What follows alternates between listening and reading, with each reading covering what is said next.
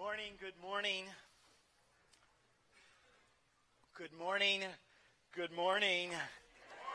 I think I recognize some of you. It's been a couple weeks.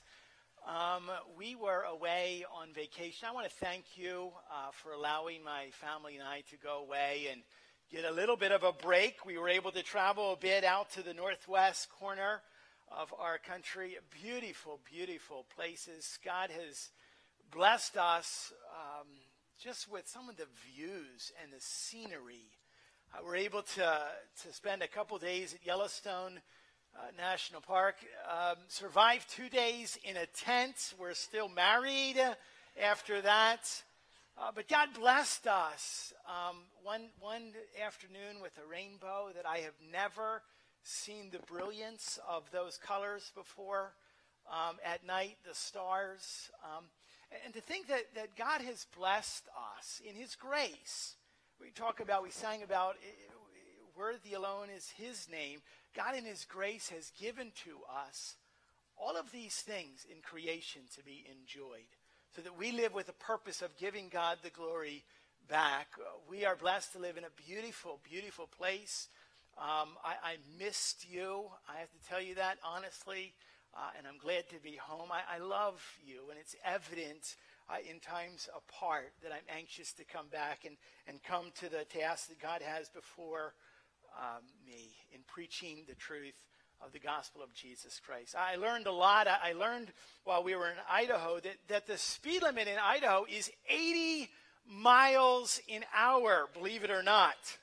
I also learned as I got uh, pulled over for speeding that it's, that it's not 80 miles an hour on every single road in Idaho.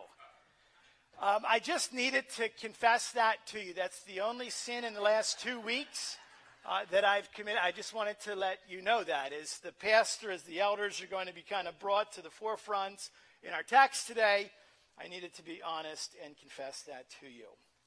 What an amazing text. It is full to overflowing. We need God's help. Let's bow our heads together and approach the throne of grace and ask that God lead us and that God have His way and His will accomplished through the teaching and preaching of His Word. Father, as we come before you, we understand worthy is your name. We're able to come to you because of the name and through the work, the atoning work of the Lord Jesus Christ and what was accomplished on the cross. Father, we are so unworthy, and we thank you, Lord, that we can be in relationship with you. Father, I thank you for this body um, that you have brought together. Lord, for what you're doing in hearts and homes. I pray, Lord, specifically for those that are going through times of struggle, those who are under attack, those who are sensing exhaustion or frustration worry or fear. I pray for our dear sister Roberta Muthler, who recently lost her husband. Richard, I thank you for this body that cared for that family. I pray for Rob and Nicole right now as Nicole's in labor. I just ask, Lord, blessings and guidance upon a little one as, um, Lord willing, you're welcomed soon into this world. Father, we just thank you for the message you've given to us and how you have called us to disperse and to dispense the good news. Father, I lift up uh, Seth. I would ask, Lord, uh, guidance and protection for your perfect will to be accomplished. Thank you for his heart. I would ask God that you would make me as brave as my son. Ultimately, that you would be glorified. Pray, Lord, for every single one of us as we take the little bits and pieces that have been given to us and offer them to you. Father, Father, we desperately rely upon you for every breath, and, and may every may every word, may every movement be with an understanding and responsibility that you have a perfect and a sovereign will that you will accomplish.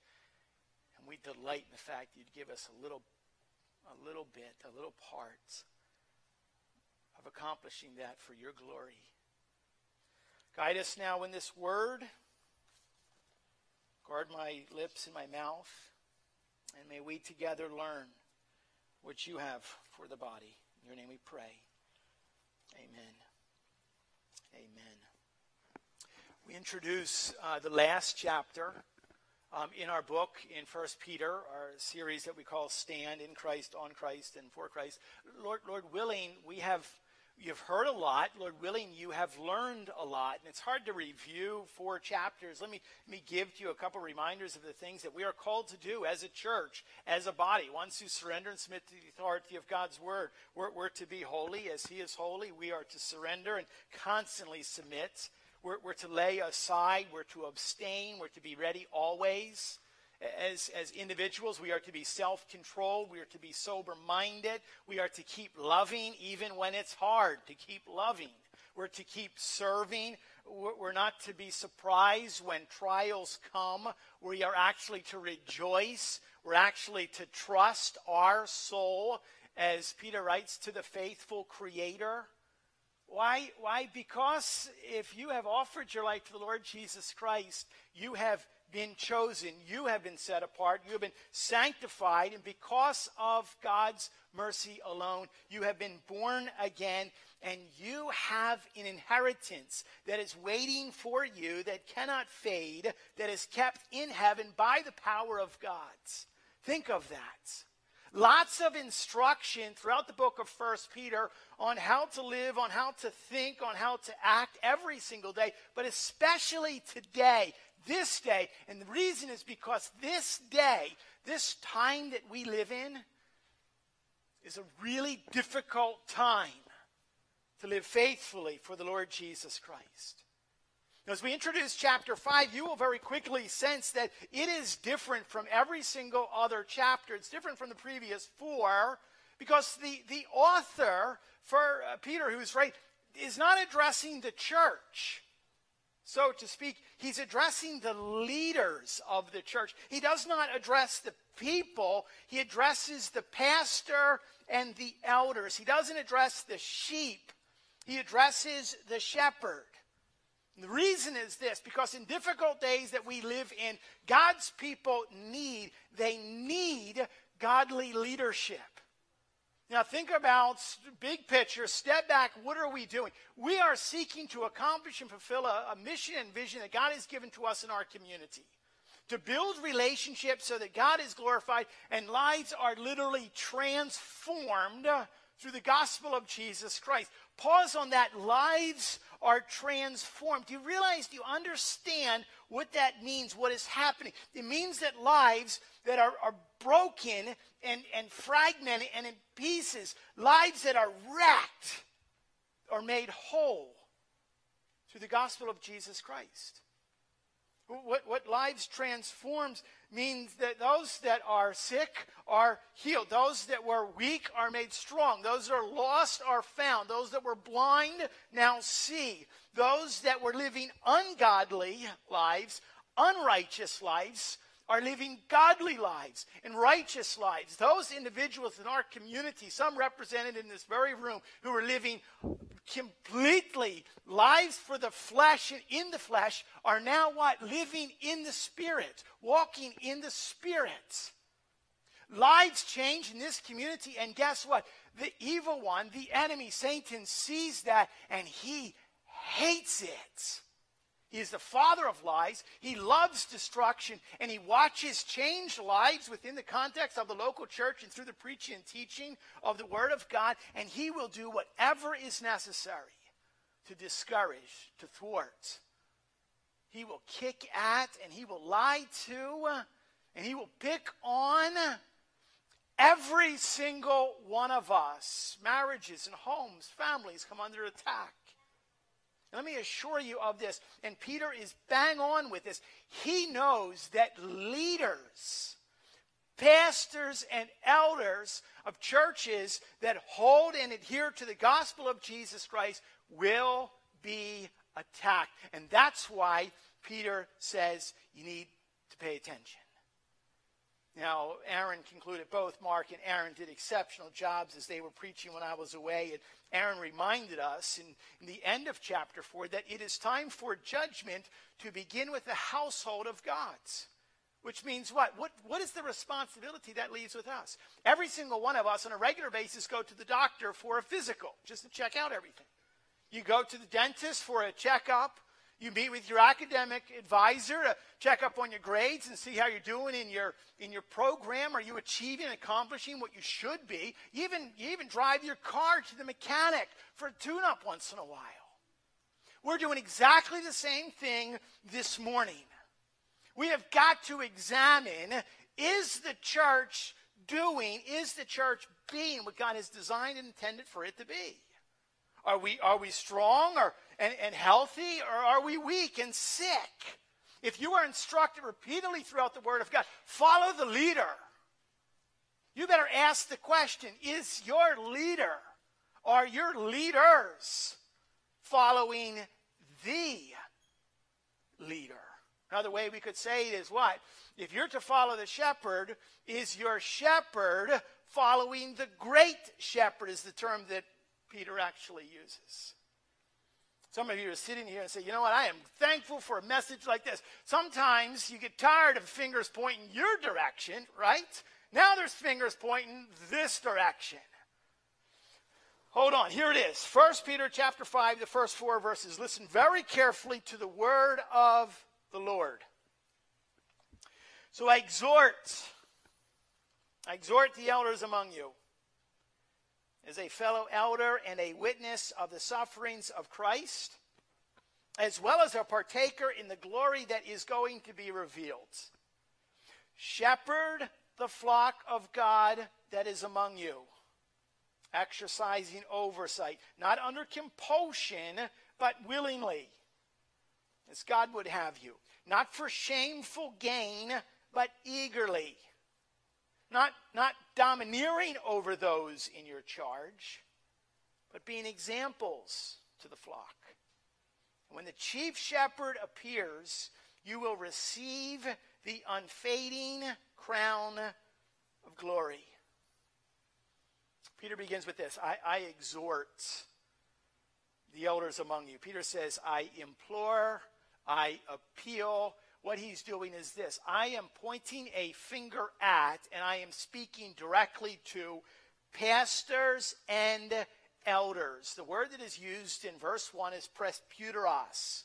For clarification, whenever you see this word elder, it's interchangeable. It can refer to pastor, it can refer to overseer. In some contexts, it even refers to the word bishop. It's all speaking about the same office.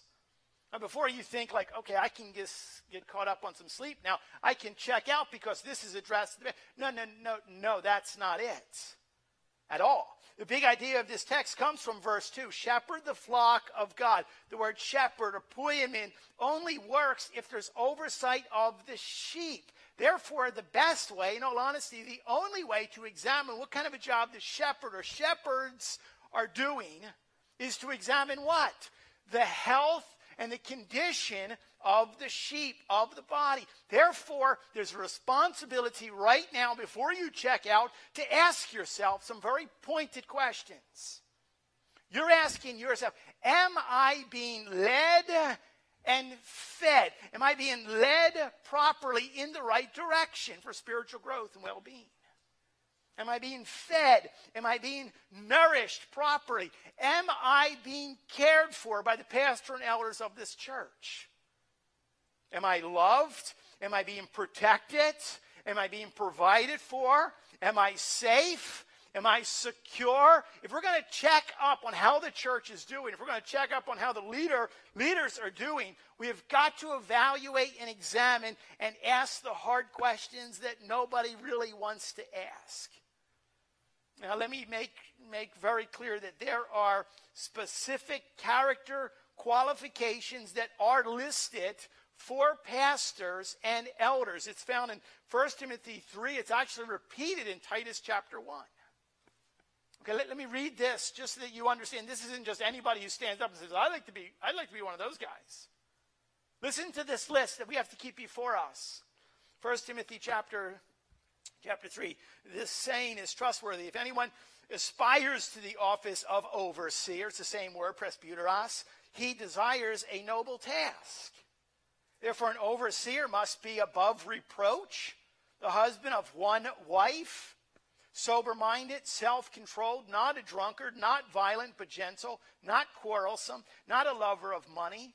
He must manage his own household well, with all dignity, keeping his children submissive. For if someone does not know how to manage his own household, how will he care for God's church?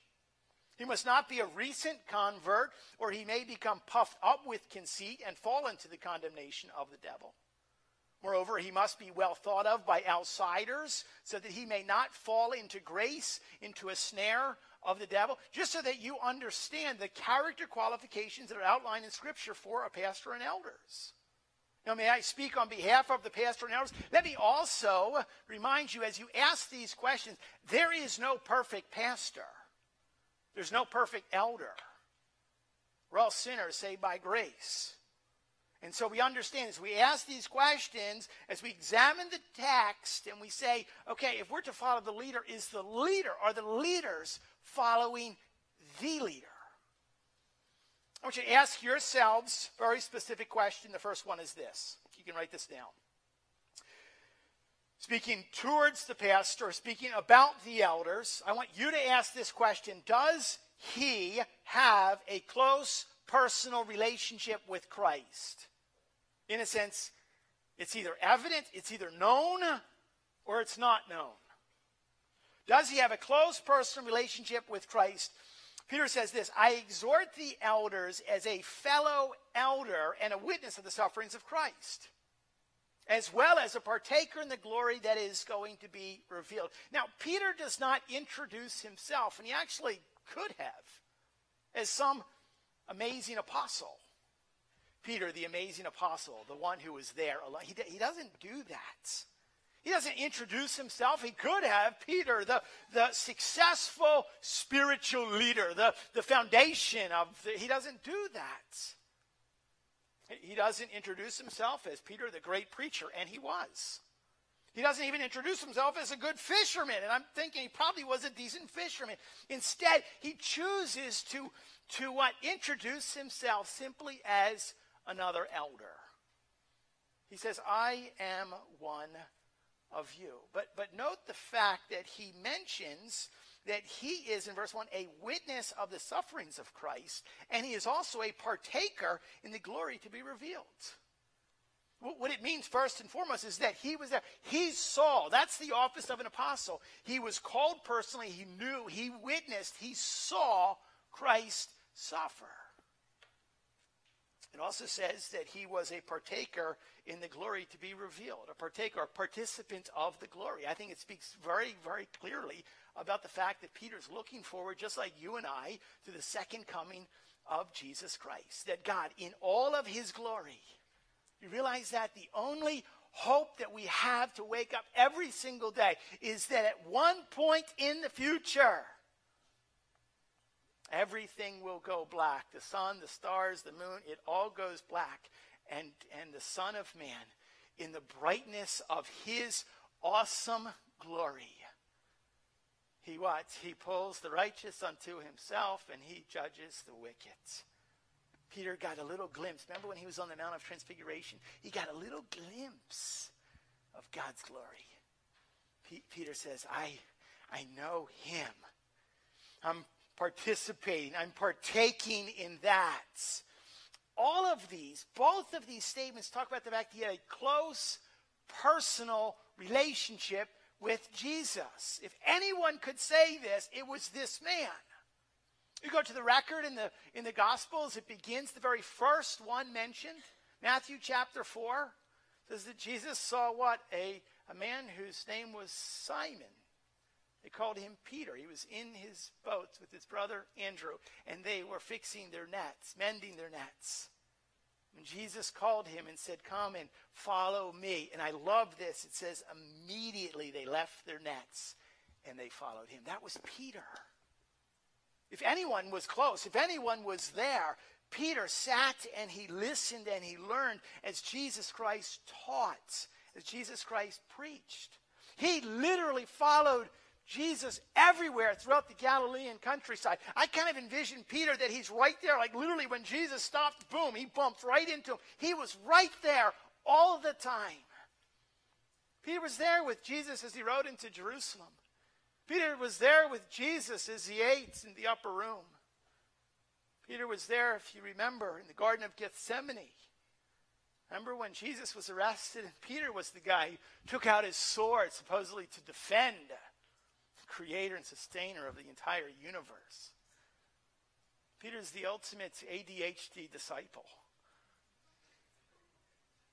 And, and yet, Peter also knew too vividly the pain of falling short of denying Christ, of cursing Christ. He, he knew all about the hot tears that streamed down his face when he cursed Christ. He, he knew all about the sense of failure when he took his eyes off of Jesus in that storm tossed sea and he began to sink. Peter, that's the guy. That's him. He was there. He knew. He had a close relationship. We also know that Peter was what? The one who, who got word and ran to the tomb. And it says that, that John ran on ahead, but John stopped and Peter ran into the tomb. He's the first one to see it's completely empty. Peter was the first one to preach Christ. It's very, very evident that he has a personal relationship. Now, you look at pastors today, and shepherds today, and elders today, and overseers today. We cannot witness firsthand. I don't believe the office of the apostle exists today. We can't watch firsthand what Peter watched. But we still can have a close personal relationship. We can still participate in the glory that awaits and understand that every hope of every day exists in what? In the message of the gospel of Jesus Christ. And I am completely convinced, without any doubts, that when a pastor saturates himself in the Word of God, when an elder starts his day and ends his day in the Word, it is completely evident, it's readily visible that that man has a close personal relationship with Jesus Christ. They know of his saving grace and his mercy. They know of the powerful message and have studied the ministry, the perfect ministry of the Lord Jesus Christ. They know that they have surrendered to Jesus Christ as Lord of their life recognize that he alone is Savior of their souls. I have been so blessed. I am so grateful ever since I was little. Just like some of these babies that will be dedicated, Lord willing, in the weeks to come, that I was dedicated as a little one. My mom and dad brought me to church. And, and the very first recollection I ever have, probably four or five years old, of the first pastor, the first man I ever associated with that word pastor, Pastor Bill Randolph. What a godly man. He mentored and discipled my own dad and mom. And I always think of the smile that he had. He is known as a man of joy. That's what a pastor should be. Think of the next pastor who was a, a giant in my life, and literally he was a giant, six four, six five. Pastor Glenn Blossom. And we were serving on the mission field, and he was pastor of our home church, and he would come up to visit us. And he was a pastor that was characterized by love. When you spent time with him, you knew that he loved you, he cared for you. I think of another man. I was about six years old, the very first time that I visited his church together as a family, First Baptist Church in Metuchen, New Jersey, Pastor Jim Miller. That was 40 years ago, and Pastor Jim Miller is still the pastor of First Baptist Church in Metuchen, New Jersey. And it's faithful. I think of a man that when I was a kid in school, I would listen to on Monday mornings in chapel. Pastor Austin Calder, and he'd preach and he'd scream. His, his face would turn red and he'd spit. You could feel it in the first row. But there was passion about the message of the gospel. I think of a, a, a, mentor of mine. He actually pastors about an hour from here at, at Bloomsburg, at Shiloh Bible, Dr. Doug Lyon. And, I, think of him as a man of, of, of unbelievable just winsomeness, fun and funny to be around, and yet he loves the Lord. It's evident every single man uniquely called, uniquely gifted, and yet everyone, it's evident that God has used them as who they are and that they have a close personal relationship with the Lord Jesus Christ. You need to ask that. Is it evident? Secondly, another question ask this Does he willingly serve and love other people. Look what it says in verse 2 that, that, that pastors, that elders are to shepherd the flock that is among you, not under compulsion, but willingly. This is, this is hard. This is humbling, I have to admit. I became a, a pastor um, in 1995, 20 years ago. As a matter of fact, this very month in August, it'll be 20 years. And, and I remember that being a pastor was not my first choice. It's not really what I wanted to do. And, and, God had other plans, and God called me to be a pastor, and I, and I did what I, I thought we are supposed to do. Fine, God, I'll do it. I'll be the pastor that you want me to be. And, and, and I began to serve, and, and, and I had the privilege of shepherding precious, precious people. In spite of, of me, and only, only, only because of God's grace and the power of the gospel. People got saved and people got baptized. And babies were born and, and they were dedicated. And there were marriages and there were funerals and, and churches grew, but it wasn't because of me. And I have to be perfectly honest that the best thing, the best thing that I ever did in all of ministry was to leave the ministry. In 2010, I resigned. And we moved, and I went down with my wife and family to Florida to cut grass. I thought I'd be a professional grass mower. And I, I didn't want to talk to anyone, and, and I began to read. I listened to good music. My wife and I went to counseling together, specifically towards pastors and pastors' wives. I remember some of the books I read. I had a, a friend, a missionary friend in China, and we talked um, online. And he challenged me to read The Contemplative Pastor by Eugene Peterson, and I read that, and we discussed that together. He was in China. I read God is the Gospel by Piper. I, I read the Reason for God by Keller. I, I read Crazy Love by Chan. I read a lot of stuff. I, I read a book that was given to me. It was called The Minister as Shepherds. I read this book in 2010. It's subtitled The Privileges and Responsibilities of Pastoral Leadership. The privileges of pastoral leadership? You got to be joking me. And I read this. Now I want to read to you a portion. Listen, listen to this. What the world, what the world most wants today is shepherding. The world has many comforts and luxuries and abundance. What it lacks is love. Love cannot be satisfactorily expressed to our generation in printers' ink, in evangelistic appeals, in pulpit eloquence, or in doctrinal statements. The expression which the world now demands is the love of the shepherd who takes the lambs in his arms, who gently leads those who have their young, who day by day lays down his life for the sheep.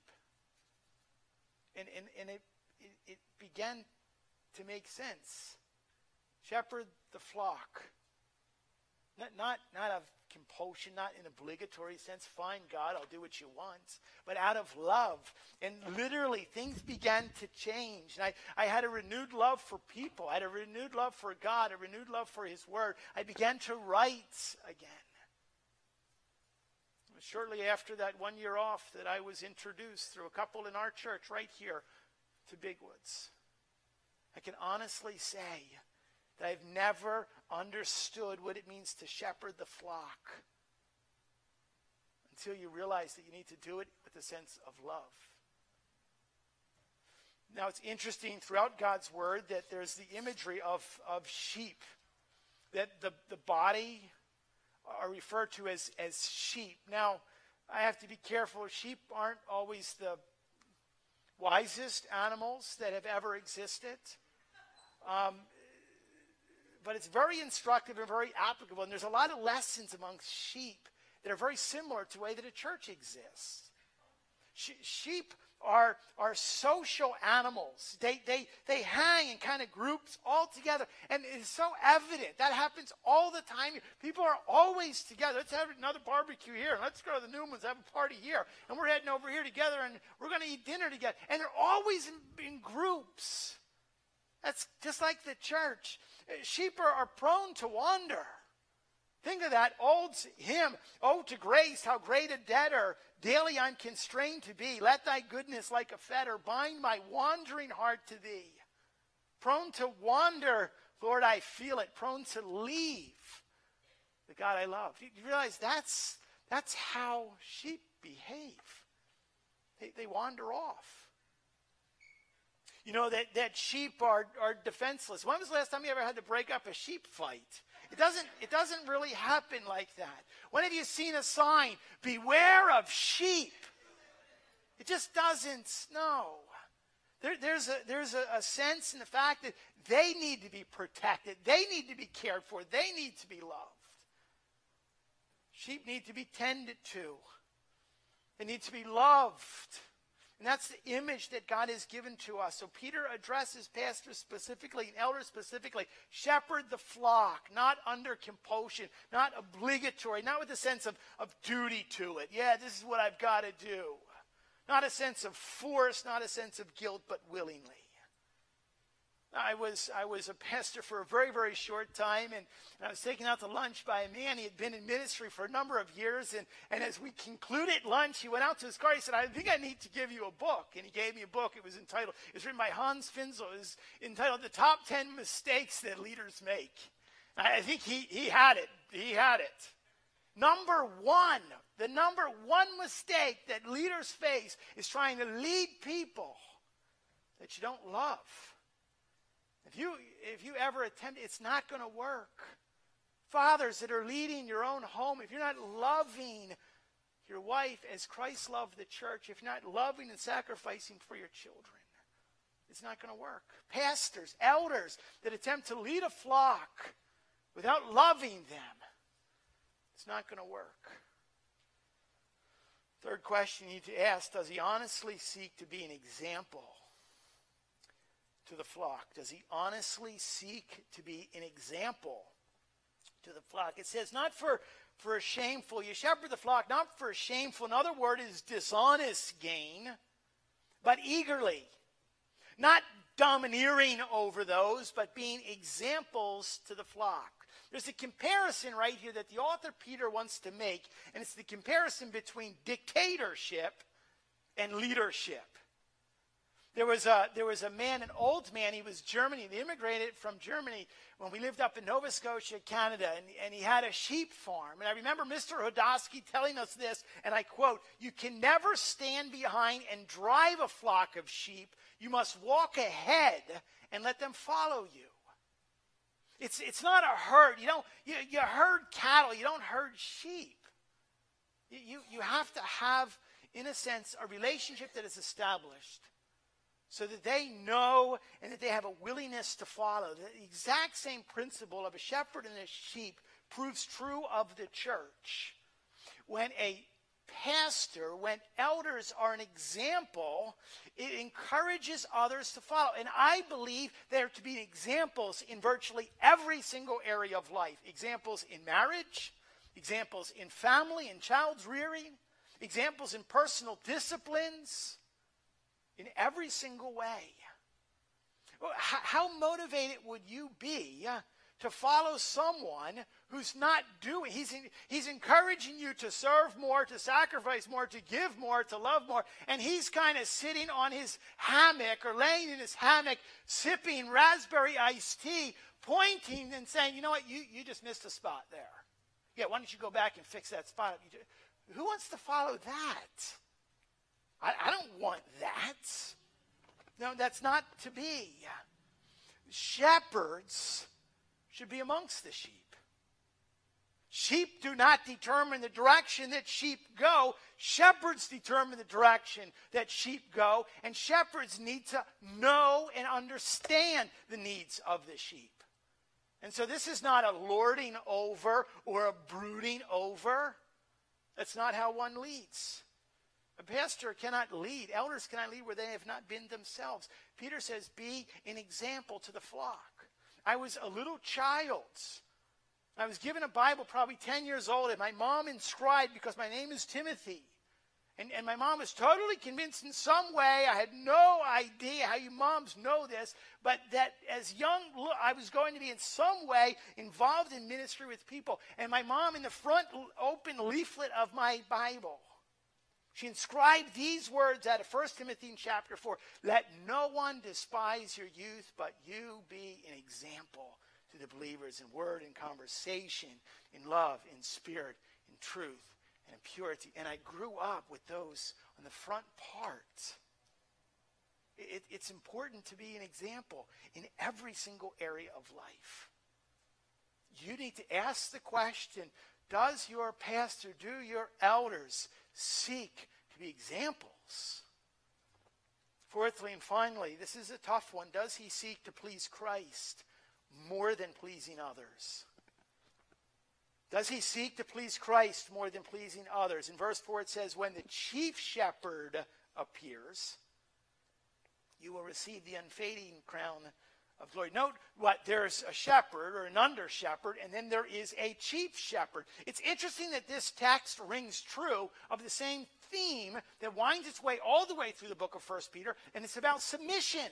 It's about surrender. There's a shepherd. Well, there's someone over the shepherd. You better believe it. A great shepherd. Remember that First Peter is written as a as a book that offers hope to people, people who are going through some difficult times, who are living in difficult days. And so what Peter does is that he makes mention of the Lord's return, that which offers ultimate hope. And he reminds pastors and shepherds and elders that when the Lord returns, that's the chief shepherd. The Lord is, Jesus Christ is the chief shepherd. He alone is the one that measures, literally measures man's ministry.